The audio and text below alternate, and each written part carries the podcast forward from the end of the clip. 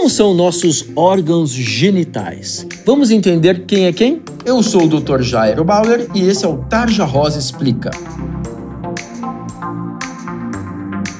Os órgãos genitais femininos são divididos em internos e externos. A vagina é um órgão interno de formato tubular, muscular e elástico. Ela é quem conecta os órgãos genitais externos até o útero e permite a relação sexual com penetração.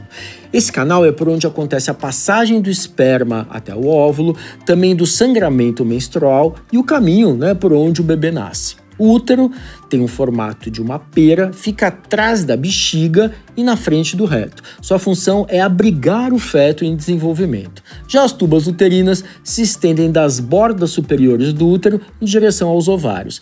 Tem a função de realizar o encontro do espermatozoide com o óvulo. Os ovários são os responsáveis pela produção e liberação dos óvulos. A vulva já é um órgão externo e é composta por grandes lábios e pequenos lábios. E o clitóris fica entre os pequenos lábios na parte superior. Sua função é servir de gatilho para o prazer sexual feminino. Os órgãos genitais masculinos são compostos pela bolsa escrotal, que é uma bolsa de pele que fica abaixo do pênis e onde se encontram os testículos, que produzem os espermatozoides. Essa bolsa, além de proteger os testículos, também mantém a temperatura ideal para que ocorra a produção de espermatozoides. Há também os epidídimos, né, que é onde os espermatozoides vão ganhar mobilidade e serão encaminhados para os ductos deferentes, que saem dos testículos, passam pelo abdômen e vão até o duto das glândulas seminais seminais. Essas glândulas, também chamadas de vesículas seminais, juntamente com a próstata, que fica logo abaixo, produzem um líquido que tem a função de nutrir os espermatozoides durante toda a sua viagem até o óvulo.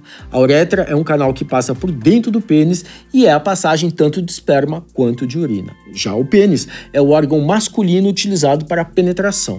É composto de tecidos esponjosos e cavernosos que se enchem de sangue durante a excitação sexual, causando ereção e assim tornando possível o ato sexual.